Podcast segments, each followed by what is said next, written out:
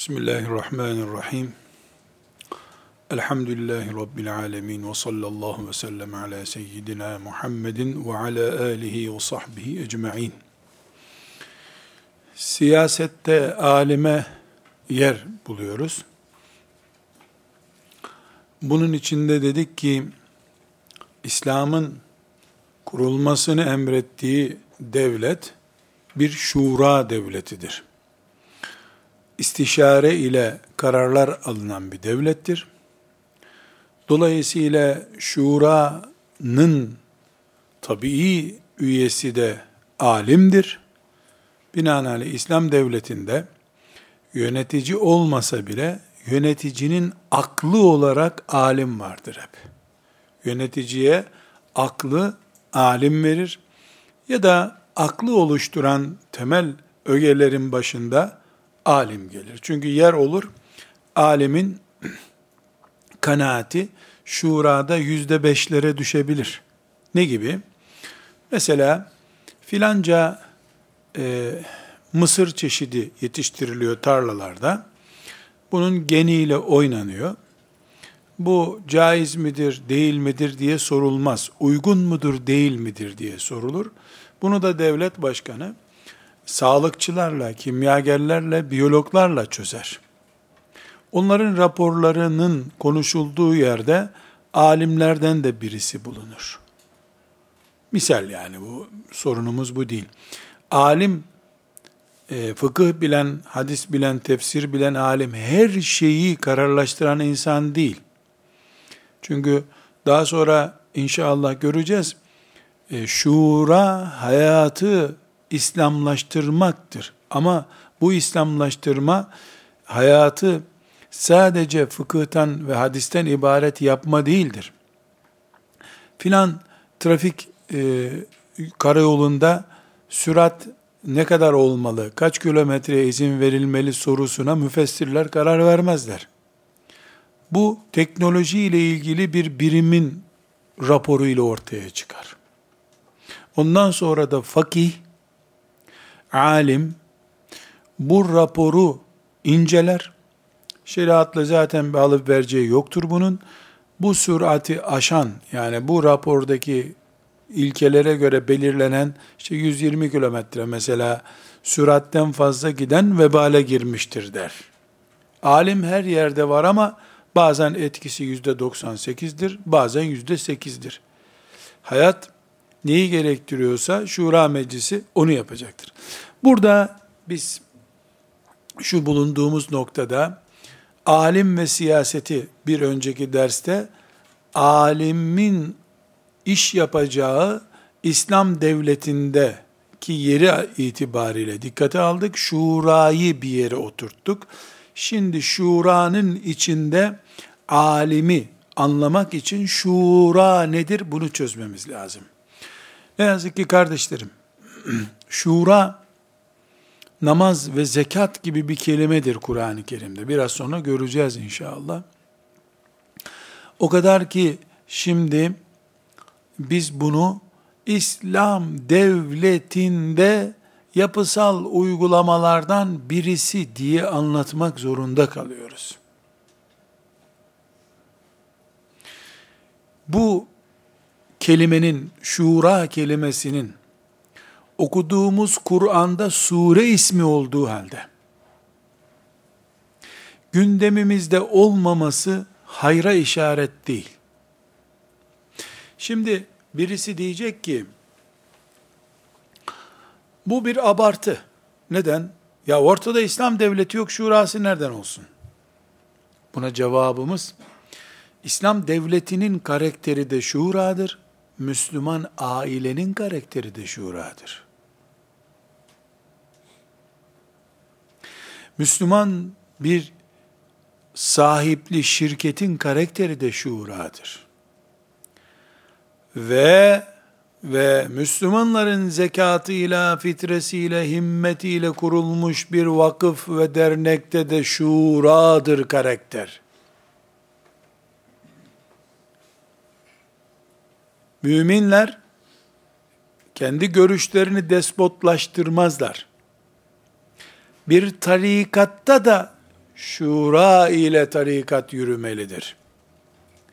Bir medresede de şuradır esas. Çünkü şura Müslüman karakteridir. Müslümanın devletinin de karakteridir böylece. Bunun altını mı çizeriz?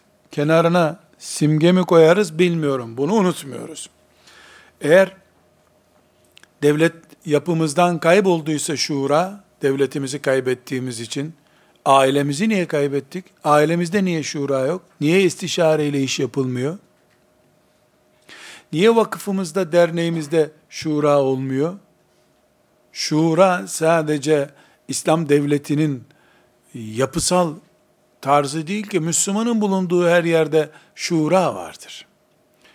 Şura'nın nasıl yapıldığı konusuna geleceğiz inşallah. Ancak bazı hakikatleri tazelememiz lazım. Arkadaşlar, şura İslam'la ilgilidir.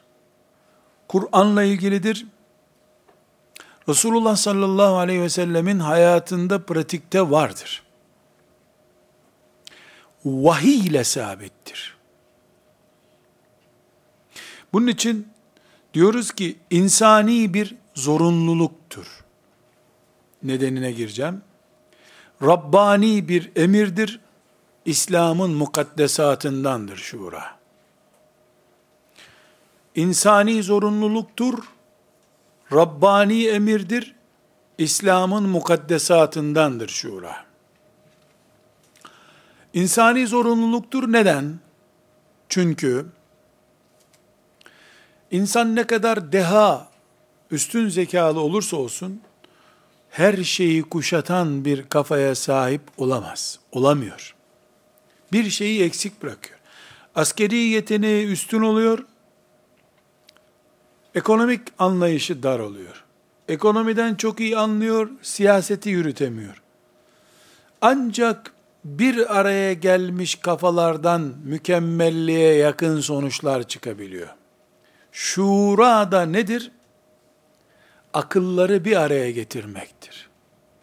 Belki insanların bedenlerinin bir araya gelmesi nihai manada mümkün değil. Akşam herkes farklı yataklarda yatacak. Farklı uykular uyuyacaklar.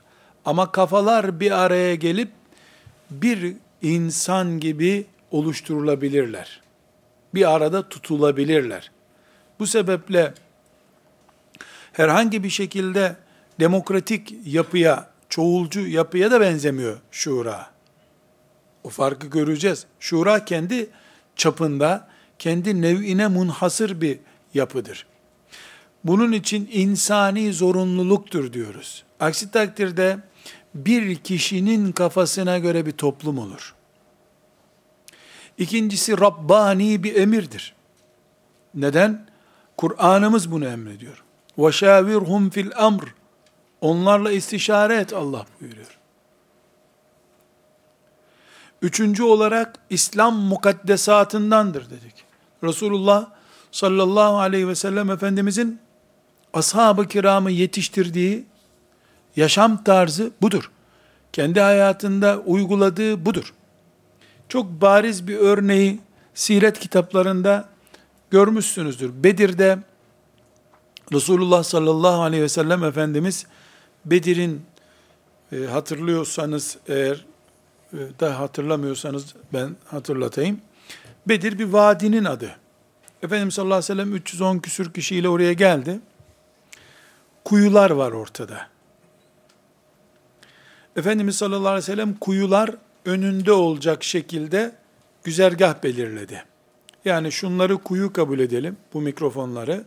Düşman oraya yerleşecek. Efendimiz de geldi, kuyuların arka tarafına yerleşti. Böylece kuyular ortada kaldı. Çölde üç gün bin kişinin, iki bin kişinin susuz kalması mümkün değil. Tankerle su getirmeleri mümkün değil. Orada savaş kuyuyla kazanılacak. Su kuyusuyla kazanılacaktı. Efendimiz sallallahu aleyhi ve sellem yerleşti. Kuyular ortada kaldı. Müşrikler bin kişi gelince kuyuyu çevirseler Efendimiz susuz kalacak. Bir savaş taktiğinde yanılgı bu. Sahabeden biri geldi dedi ki ya Resulallah bulunduğumuz yeri, stratejiyi, kuyular önümüzde kaldı. Biz kuyuların gerisinde kaldık. Bunu Allah mı sana emretti, sen mi böyle düşündün? Allah emrettiyse bir itirazımız yok. Sen bir insan olarak böyle düşündüysen bu yanlış ya Resulallah dedi. Neden buyurdu Efendimiz?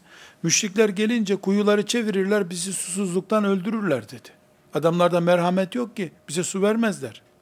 Ne yapalım buyurdu efendim? Kuyuların önüne geçelim. Arkaya geçemez müşrikler. Kuyular bizim bahçemizde kalır adeta. Susuzluktan akşam bırakıp ölüp gidecekler zaten. Bu bir savaştır.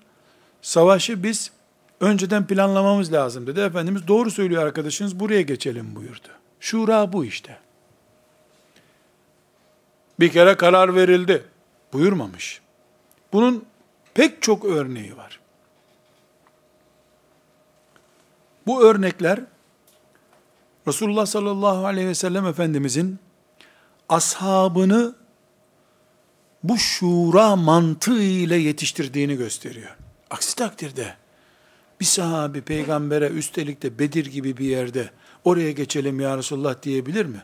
Ama ifadeye dikkat ediyoruz. Allah mı emretti yoksa senin görüşün mü bu ya Resulullah diyor. Demek ki Allah'ın emri şura mura olmaz bir daha. Allah emrettiyse kullar toplanıp bu ayeti yönlendirelim diyecek halleri yok. Yok, peygamber olarak değil de bir insan olarak böyle bir proje çizdiysen, bu insan olarak eksiktir, bunu böyle yapalım diye tavsiyede bulunuyor. Şura budur. Bununla ilgili pek çok örneği vardır. Aleyhissalatü vesselam Efendimiz. Hendek'te Selma'nın teklifini kabul etmiştir. Uhud'da e, şuraya uymuştur. O şura pahalıya mal olmuştur. Uhud faciası nedeni olmuştur. Ama her halükarda Efendimiz daha sonra züppe herifler gördünüz mü sizin yüzünüzden böyle oldu demedi hiç kimseye. Şura yapıldı. Gençler çıkalım dediler. Hatırlarını kırmadı. Bedeli ağır oldu. Bir kere karar verilince feize azem tefe tevekkel Allah. O karar bir kere verildi. Bozmadı kararını bir daha. Ayıplamadı, kınamadı da. Şura'nın en tabii gereklerinden biri ya işte siz bizi kandırdınız, oy birliğiyle bunu yaptınız demedi. Seçimde bedelini ödemek diye bir şey de yok. Çünkü herkes Allah için e, fikrini belirtiyor. Bu belirtme sonucunda da e, hakka isabet ettik, hakkı bulduk diye düşünülüyor. Burada arkadaşlar, şuranın zihnimizde oturmasını istiyorum ama konumuz değil, bu sebeple fazla üzerinde duramıyorum. Küçük işaretlerle yapıyorum. Şura İslam devletinin de karakteridir. İki çocuklu veya çocuksuz karı kocalı bir ailenin de Müslümansalar karakteridir.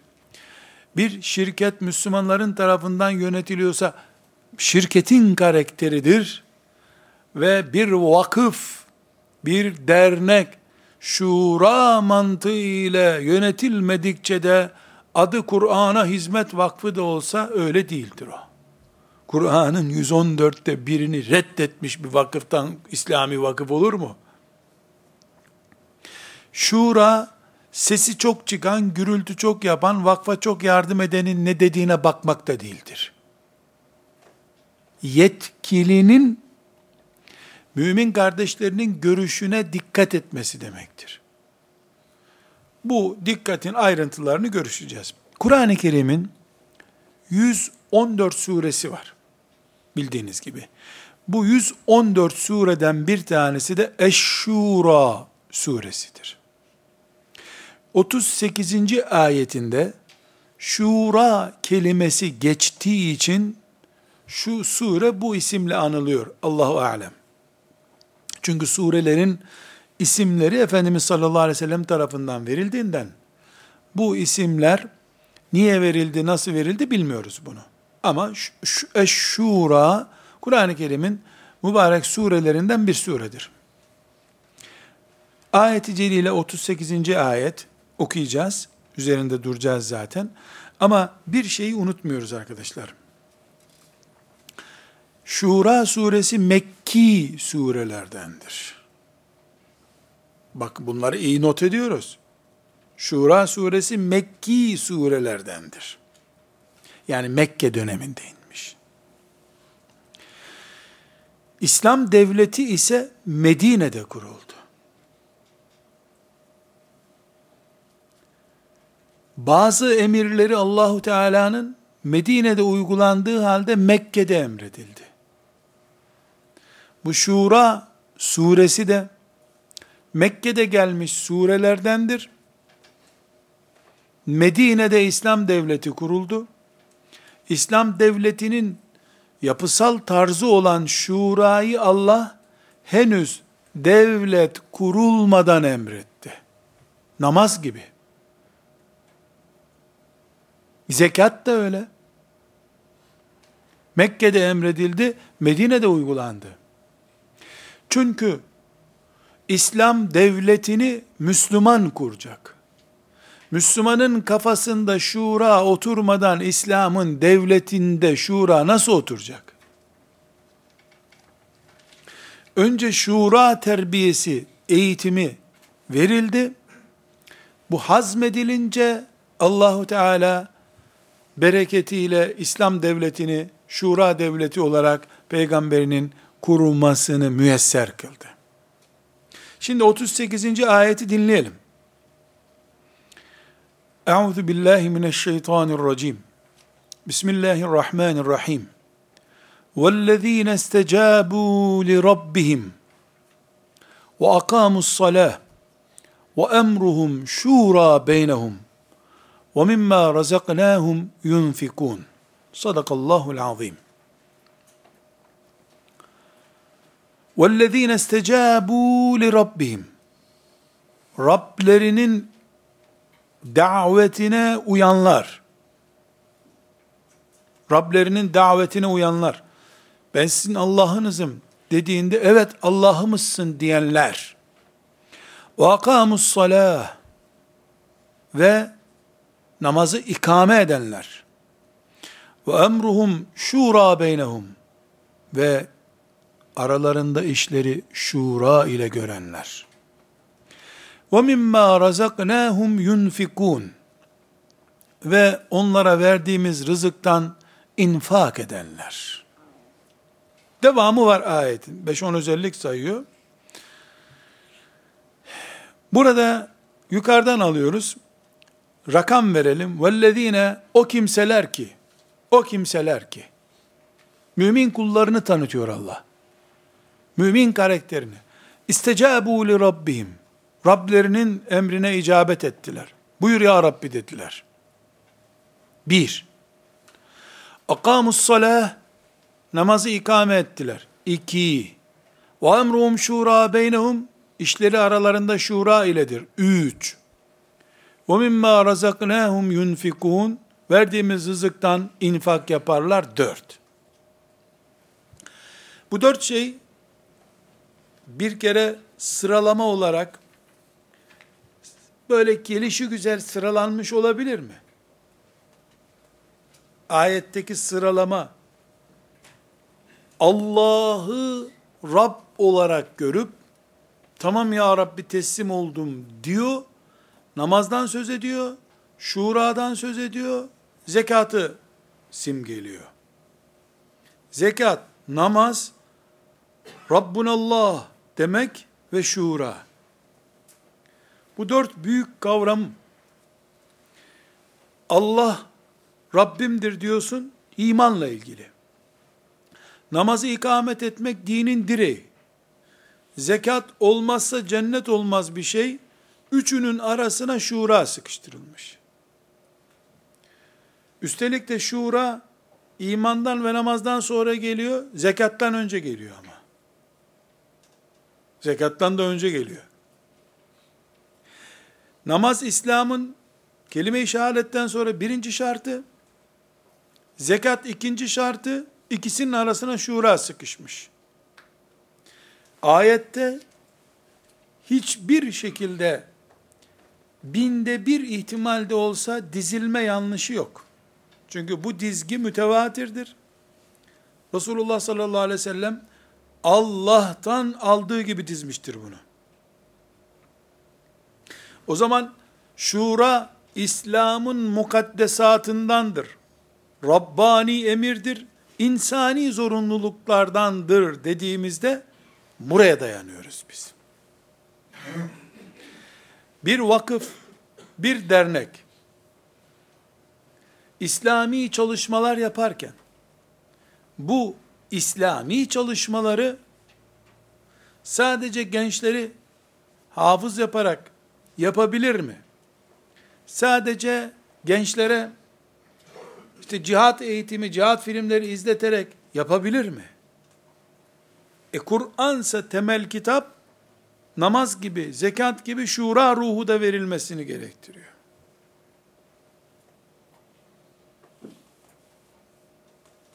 Bir hafızlık hocasının bir medresede kimseyle istişare etmeden, şura etmeden, istişare yapmak, şura yapmak demek. Bir hafız talebenin hafızlığına son verip sen daha okumayacaksın demesi, bütün Müslümanlara bu Kur'an'ı biz kimden çocuklarımıza aktarıyoruz diye soru sordurtmasını gerektiriyor. Çocuğa ezberlettiği Kur'an, namaz ve zekatın arasına şurayı sıkıştırıyor. Hoca efendi sinirlendiği için tek başına çocuğun hafızlığına son veriyor şura yapmadan. Bir kurulla danışmadan.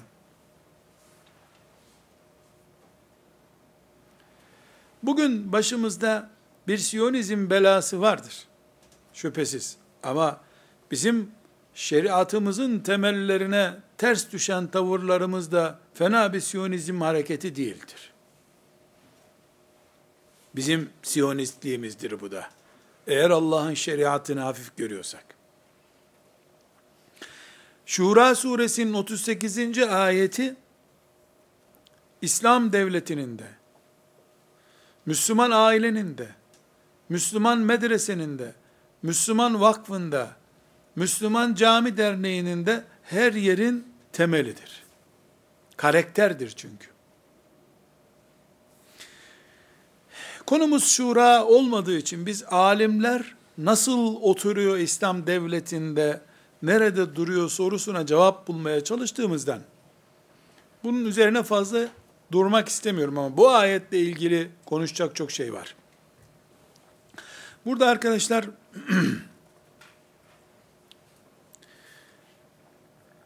Ali İmran suresinde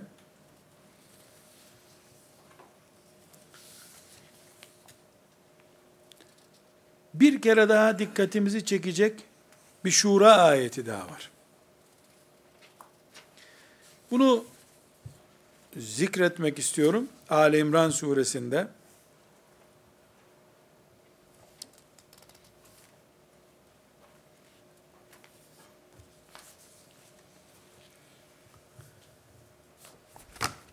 Allahu Teala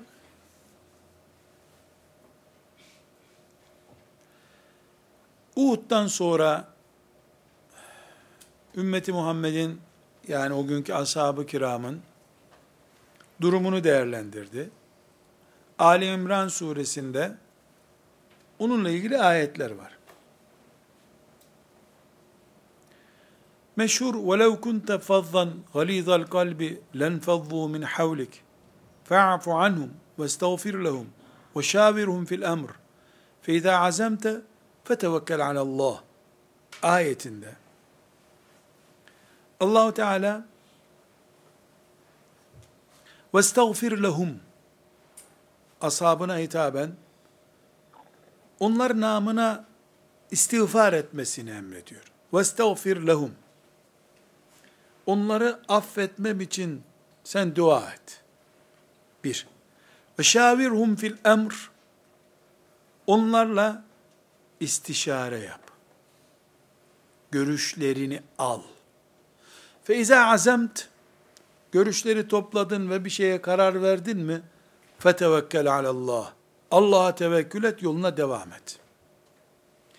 Bu Ali İmran suresinin ayetinde neye dikkat ediyoruz? İstiğfar, istişare, tevekkül. Resulullah sallallahu aleyhi ve sellemin çalışma karakteri. Allah'a karşı aflardan özür dileme, Müslümanı yok saymayıp, Müslümanla istişare edip, kanaatine önem verme, manevi dinamik istiğfar sağlanmış, herkesin fikri alınmış, fetevekkel alallah, Allah'a güven işine bak ondan sonra. Bu ayetin de tefsirine girmeyeceğim. Tefsiri bizim çok vaktimizi alır. Ama farklı bir şey yapacağız arkadaşlar. Çünkü konumuz şura değil. Şuranın nerede durduğunu yakalamaya çalışıyorum. Ali İmran suresi 200 ayettir. Bu 200 ayetin sizlerle konularını hızlı bir şekilde okuyayım istiyorum. Zihnimizi yormaya çalışıyorum. Kendi zihnim de dahil, sizin de zihniniz dahil yormaya çalışıyorum. Ne üzerine yormaya çalışıyorum? Ali İmran suresi Kur'an-ı Kerim'in üçüncü suresi. En büyük surelerinden bir tanesi Kur'an-ı Kerim'in. İçinde İslam da İslam'a dair iman, ibadet her şey var bu surenin. Bizim hayatımızda şura ne kadar var, ne kadar olmalı sorusunu irdelerken, Kur'an-ı Kerim'in şurayı peygambere emreden, Ali İmran suresindeki bir kelimeyi 200 ayetin içine nasıl oturtmuş Allah? Bunu düşünmeye teşvik etmek istiyorum. Şimdi la teşbih ve la temsil. Şu gözlüğüm marka gözlük satan bir gözlükçünün de vitrininde var. Eminönü'nde seyyar satıcılarda da gözlükçü var. Anadolu'nun bir kasabasında, küçük bir yerde de gözlükçülerde gözlük var. Eminönü'nde seyyar satıcılarda 10 lira bu. Ölçüm ölçüm de gözüne koyuyorsun, gördüysen abi bu iyi geldi sana diyor, alıyorsun. Anadolu'da bir gözlükçü de 150 lira.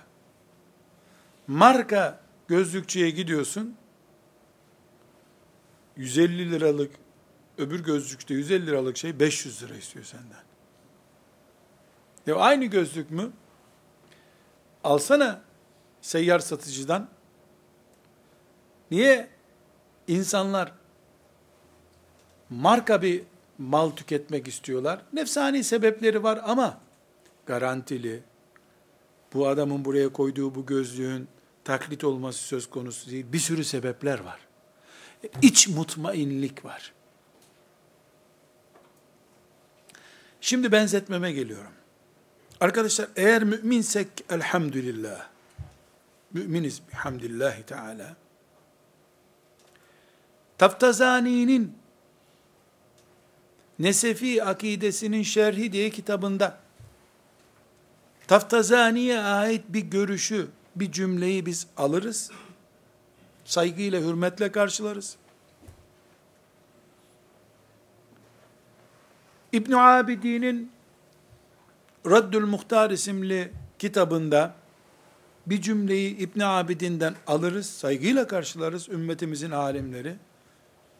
Bunu da bir kenara koyarız.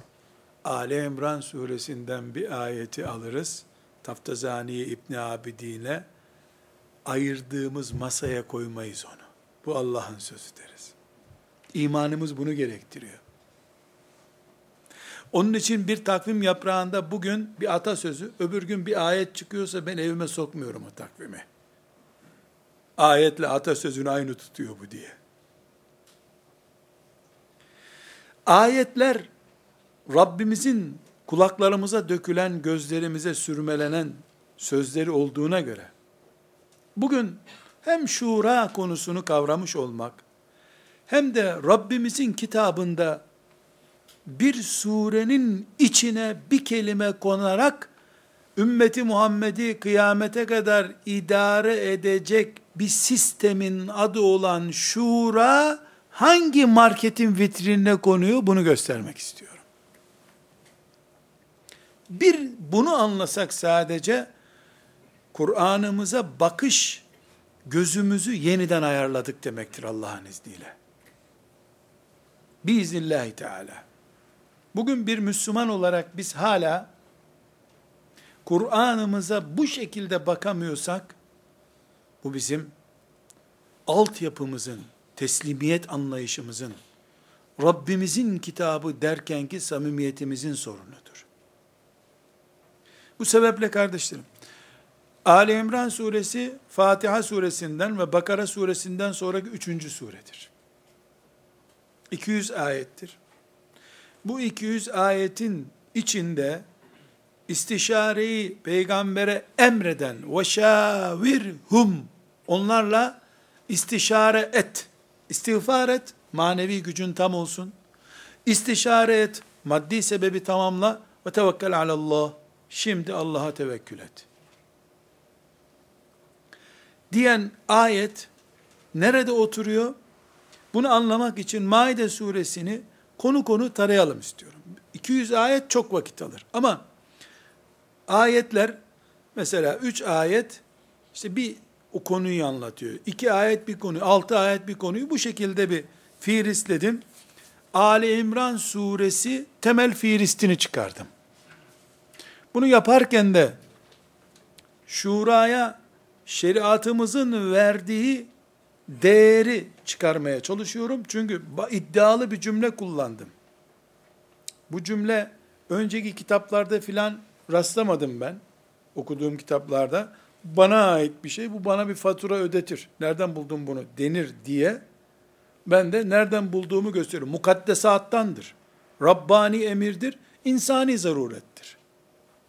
Mukaddesata bir şeyi koymak, e, iddialı bir cümle, ben koyarsam haddimi aşmış olurum. Rabbim Ali İmran suresinin içine koyduysa zaten orada duruyor. Ben bir şeyi bir yere koymuyorum. Şimdi konuları Ali İmran suresinin temel konularını bakalım.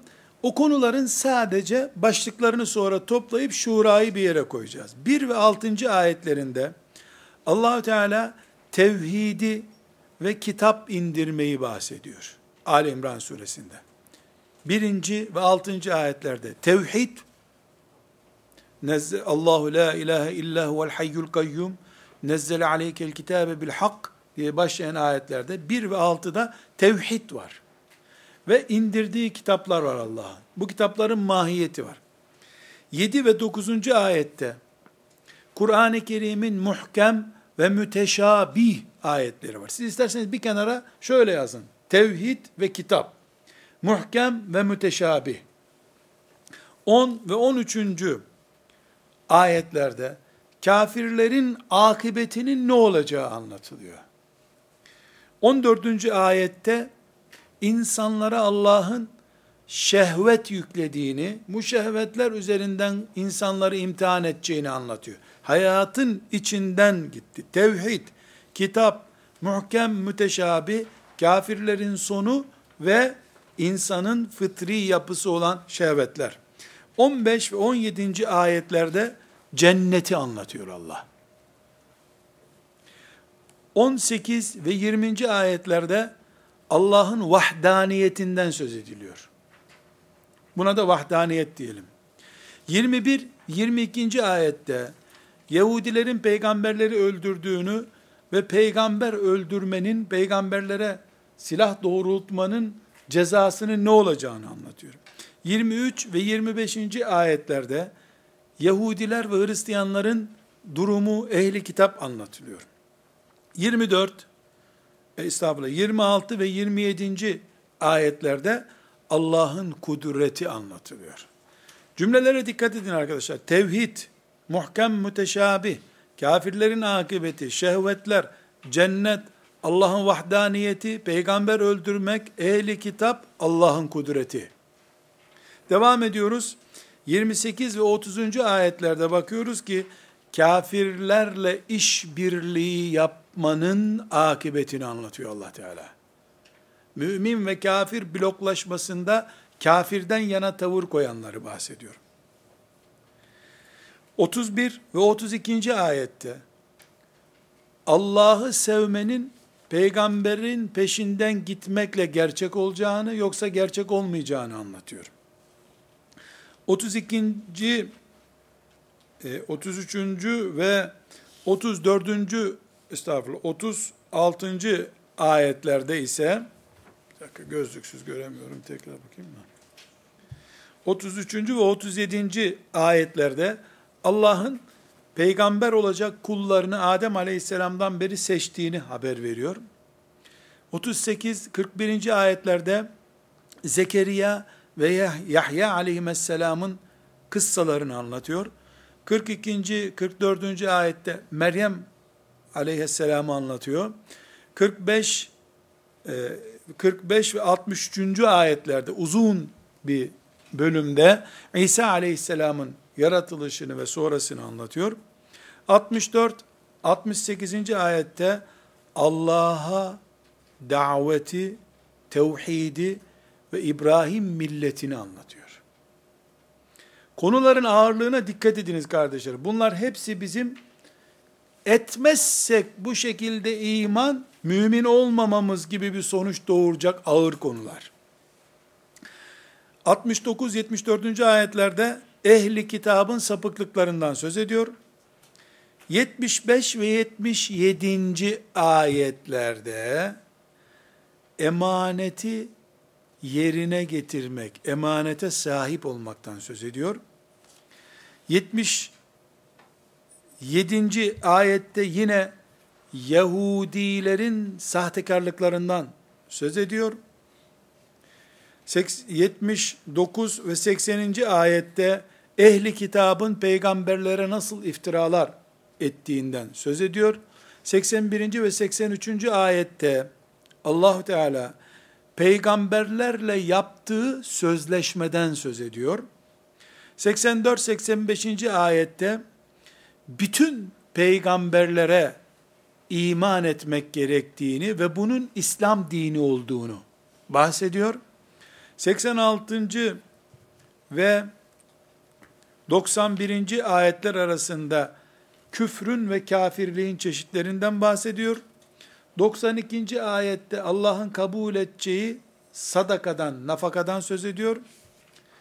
Ve 93-95. ayette yine Yahudilere reddiyeler var. 96. 97. ayette haccı emrediyor Allah.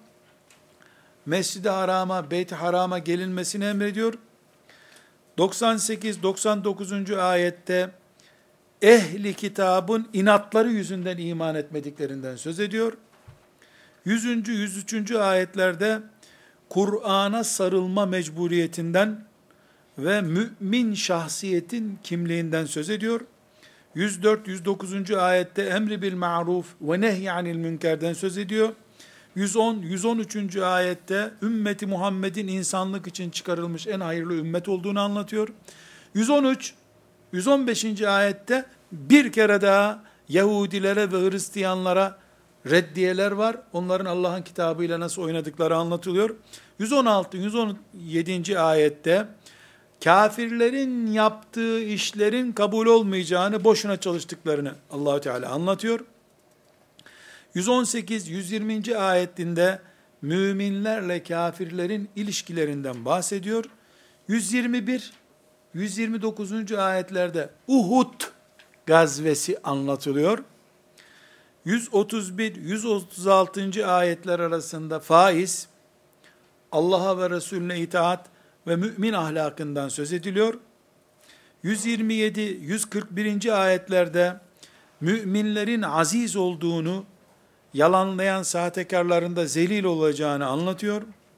142 148. ayette cihat, ölüm ve Allah yolunda ayakta durmak, düşmemek gerektiğinden söz ediyor. 149 151. ayetinde Allah'a iman edenlere kafirlere uymayın diye ikaz var. 152. ayette burada incelterek devam ediyoruz. Biraz daha hassas ölçüleri. 152. ayet, 153, 154, 155. ayette Uhud'daki mağlubiyetin nedeni anlatılıyor. Niye mağlup oldu müminler orada? O anlatılıyor. 156, 157, 158. ayette cihat konusunda cihat konusunda münafıkların propagandasından etkilenmeyin diyor. Münafıkların propagandasından etkilenmeyin diyor. Bak şimdi. 155'te Uhud'da niye mağlubiyet oldu onu anlattı. 156, 157, 158'de münafıkların propagandasından etkilenmeyin dedi. 159, 160. 160. ayette de şura yapın buyurdu. 159 ve 160. ayetlerde de biraz önce okuduğum bir bölümünü okuduğum ayette Peygamber Efendimizin ashabına nasıl davrandığını, yumuşak davrandığını, onları affettiğini, onlarla ilgili istişare yaptığını ve Allahu Teala bunun üzerine e, onlara e, zafer vaat ettiğini ve tevekkül ederlerse bu tevekkülün müminlik gereği olduğunu 159 160. ayet. Şimdi arkadaşlar yukarıdan beri listeyi getirdik. Bu mübarek surenin konularını konu konu ele aldık, aldık, aldık. 155. ayete geldik. Uhud'daki yenilgi neydi? 158. ayete geldik. Münafıkların propagandasından etkilenmeyin. 160. ayete geldik. Onlarla istişare et buyurdu. 161 ve 164 164. ayette de Peygamber Aleyhisselam'ın elinde savaş ganimetleri bulunduğu yani güçlü olduğu bir zamanda bile adil olması gerektiğini anlatıyor. Şura'dan sonraki konular bunlar bu sefer. 165-168. ayetlerde tekrar Uhud ve münafıklar konusuna tekrar dönüyor. 169-175. ayetlerde şehitleri, Allah yolunda cihad edenleri ve sabredenleri tarif ediyor. 176-180. konu ayetlerde tekrar Uhud'a döndü. Uhud'u anlatıyor. Uhud'un nedenlerinden birisinin iyilerle kötüleri Allah'ın temyiz etmek istediğini, ayırtmak istediğini, bunun için Uhud'un olduğunu anlatıyor. 181, 184. ayette Yahudilerin Resulullah sallallahu aleyhi ve selleme karşı kininden bahsediyor. 185, 186. ayette ölümü anlatıyor. Dünyanın imtihan yeri olduğunu anlatıyor. Karşılıkların ahirette bulunacağını söylüyor. 187, 189. ayette ehli kitabı bir kere daha gündeme getiriyor. Ehli kitap böyledir deniyor. 190, 197. ayetlerde Allah'ın mahlukatı üzerinde tefekkür etmeyi emrediyor. Tefekkür edin Allah'ın mahlukatında ve bu tefekkürün sonucuna göre amel edenlerin karşılığını Allah'tan bulacağını söylüyor. 196 ve 200. ayetlerde de Kafirler, müttaki müminler kimlerdir anlatılıyor.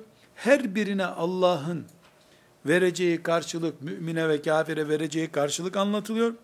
Ondan sonra da bütün bu surenin muhtevasını toparlayan son cümlesi. Ya eyyühellezine aminu sbiru ve sabiru ve rabitu vettekullaha leallekum tuflihun. Bütün bu 199 ayetin bu büyük muhtevasının gerçekleşmesi için isbiru ve sabiru ve rabitu sabredin, sabırda yardımlaşın, gerekiyorsa bunun için nöbetleşin. Vettekullaha leallekum tuflihun ve Allah'tan korkun belki kazanırsınız. Şimdi bu 200 ayeti biraz da kıstım fazla uzamasın diye hızlı bir şekilde konulandırdık. Dikkat edin, iman, ehli kitap, tevhid, peygamber öldürmek, Allah için cihad etmek, ölmek, şehit olmak, sevabı ahirette bulmak, sabretmek, Allah'ın mahlukatı üzerinde tefekkür etmek, göklere bakıp Allah'ı bulmak, bir e, mahluku görüp Rabbim sen bunu boşuna yaratmadın demek, bu şuurda olmak gibi bizim her biri önünde boyun bükeceğimiz ve Allah'tır, ne buyurduysa haktır dediğimiz, hiçbir şekilde konuşmayı, tartışmayı kabul etmeyeceğimiz, tevhid gibi büyük konularda büyük bir gündemi var surenin. Böyle büyük bir surenin pratiği Uhud Savaşı üzerinden hep. Bu Uhud Savaşı'nın ortasında da Şura yap ayeti var. Şura ayeti ise hezimetten sonra gelmiş. Buna rağmen Şura'ya devam et. Çünkü Şura yaparak Efendimiz Uhud'a gitti zaten. Arkadaşlar ben başta dedim zorlayacağız dedim. Zorlayacağız. Beyinlerimizi zorlayacağız. Rahat düşününce rahat kaybolur çünkü. Rahat düşünmeyeceğiz ki rahat kaybolmasın. Ya diyeceğiz ki ya ne işte Kur'an-ı Kerim'i Übey ibn Kâb böyle dizmiş diyeceğiz. Haşa. Haşa. Ya ne bileyim Araplar böyle dizmiş Kur'an'ı. Yuvarladılar böyle çıktı ayetler. Diyen Müslüman olur mu? Ya da diyeceğiz ki, e canım Allahu Teala böyle yaptı diye bir hikmet mi arayacağız bunda? O zaman Allah hakim bir Allah değil. Hikmet olmadan bir işi yapar mı Allah? Hikmet yok. Hiç hikmet yok. Yaptı işte koydu buraya Bakara suresini. Bakara suresinin içine de bu konuları koydu. Diyeceğiz. Neuzu billah bu da imandan çıkarabilir insana. Ya da üçüncü seçeneğimize geleceğiz. Diyeceğiz ki Fatiha, Bakara, Ali İmran, Nisa, Maide, En'am, E'raf, Enfal, Tevbe diye diziliş Allah'ın emriyledir. Bu da bir hikmettir. Elhamdülillahi Rabbil Alemin başlayıp gayril mağdubi aleyhim veleddallin diye bir dizgi, surenin içinde bir dizgi olması bir hikmete binaendir. Bu şura emrinin ve şabirhum fil amr ayetinin bulunmuş olması bambaşka bir hikmettir diyeceğiz. Benzer uygulamayı Şura suresinde de yapacağız inşallah. Şura suresinde de bu ve emruhum şura beynehum ayeti nasıl sıkışı vermiş oraya? Üç kelime ve emruhum şura beynehum. Büyük bir sure bu. Bir sayfa değil. Daha büyük bir sure. Bu böyle nasıl bunun içine girmiş, niye girmiş? Bugün biz bunu Google'dan sorup öğreneceğiz diye bir iddiamız yok. Ama şunu bilmemiz ve anlamamız gerekiyor ki Allah'ın kitabı Kur'an kıyamete kadar hikmetleri saymakla bitmeyecek ve her gün yüzlerce hikmet ilave olacak bir kitaptır. Bugün biz şehrin neresine cami kuralım diye düşünüyoruz planlama yaparken. Sitelerden kolay gelinsin, sokaklardan kolay gelinsin. Doğru. Evimizde namaz kılmak için kıbleye uygun duvarı olan bir oda olsun diye düşünüyoruz. Doğru. Niye? Namaz dinimizin mukaddesatından ve olmazsa olmazlarından çünkü. Zekatı kime vereceğiz, ne zaman vereceğiz diye soruyoruz. Çünkü dinimizin mukaddesatından ve olmazsa olmazlarından. Yüzde yüz bunun gibi şura da var. Mukaddesattan ve dinimizin olmazsa olmazlarından biri. Çünkü Kur'an ayetiyle sabit. Mütevatir, tartışılamaz bir konu olarak Allah'ın kitabında var. Peki, şöyle bir itiraz olabilir mi? Yahu biz senelerce yazın camiye gittik, İslam'ın şartlarından biri olarak öğretilemedi. Böyle bir şey duymadık. Ben medrese mezunuyum, hafızım. Hatta bu ayeti kıraat üzere de 3-4 türlü okuyabiliriz ha. Böyle bir şey hiç geçmedi.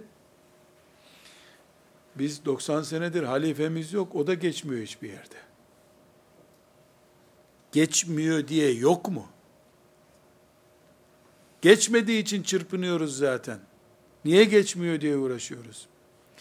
Kur'an'ın ismiyle vakıf kurup, dernek kurup, Kur'an'ın en büyük emirlerinden biri olan şurayı orada uygulamamak bir faciadır demeye çalışıyoruz burada.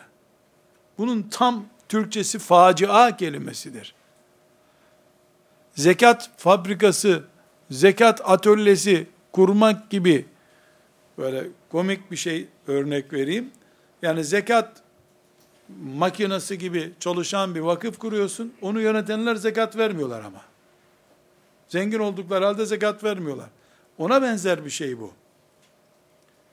Kur'an nesli yetiştirirken şuraya iman eden nesil yetiştirmek gerekiyor. Çünkü şura mukaddesatımızdan, Rabbani emirlerden ve insani zaruretlerdendir.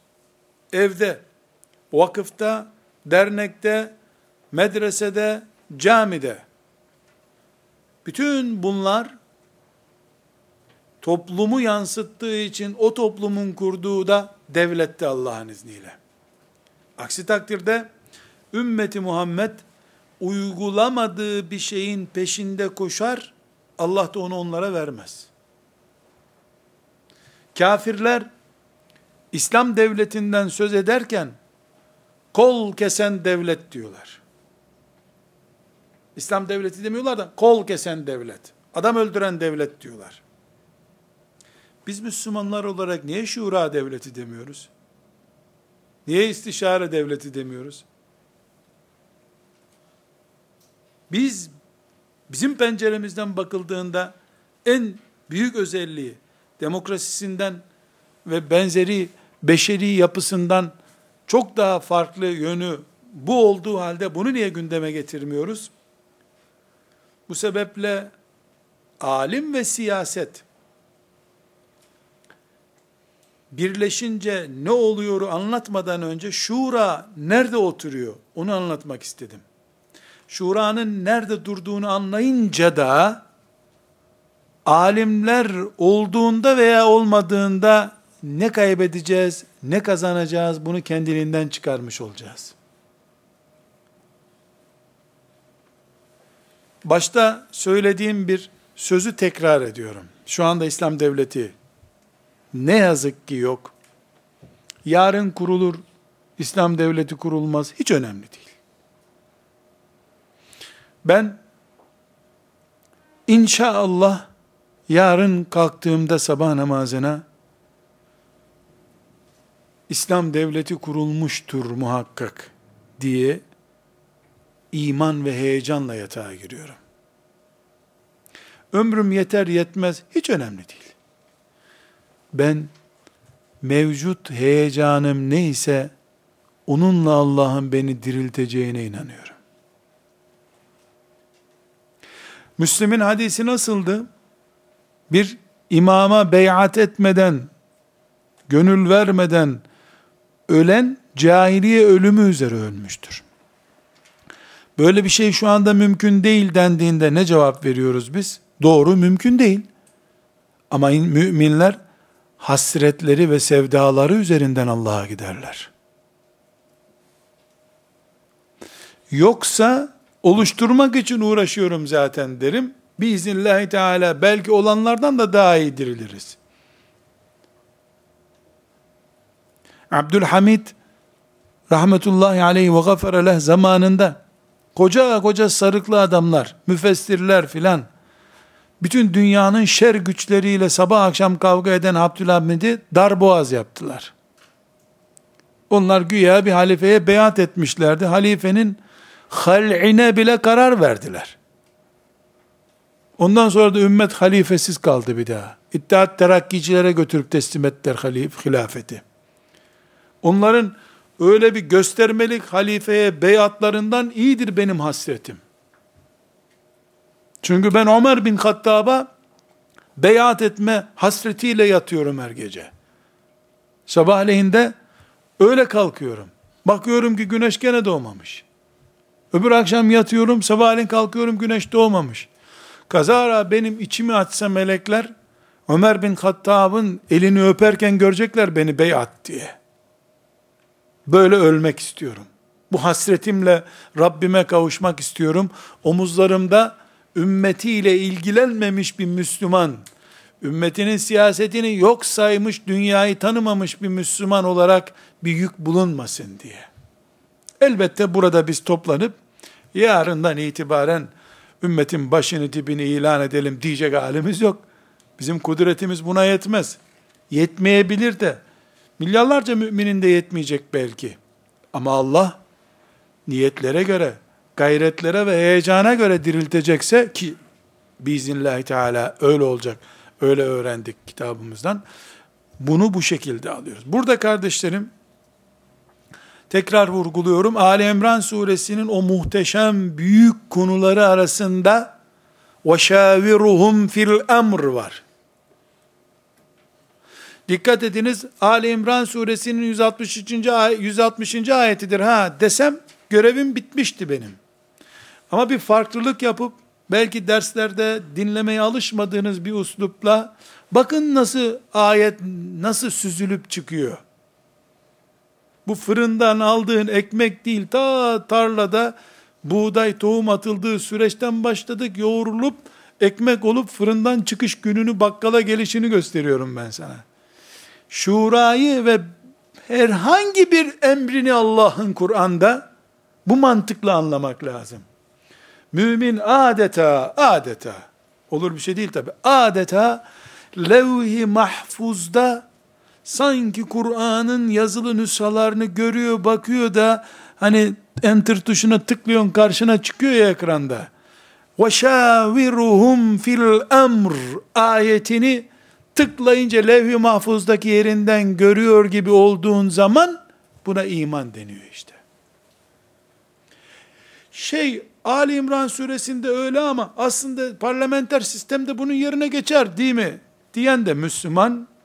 o şavirhum fil emr tuşuna tıklayınca levh-i mahfuzdaki o bölümü okuyan, hameletül arşla beraber onu gözüyle görür gibi olanlar, ee, o harise işte. Rabbimin arşını seyrettim diyen delikanlı o. İman da budur. Bu imana Allah bizi davet ediyor. Bu mantık üzerinden bakıldığında şuranın durduğu yeri tespit edersen şuranın dinamiği olan alimin ne manaya geldiğini anlarsın. Niye İskilipli'nin asrın büyük bir şehidi olarak ipe götürüldüğünü de anlarsın. Rahmetullahi aleyhi ve gafara leh. Sallallahu ve sellem ala seyyidina Muhammed ve ala alihi ve sahbihi ecma'in.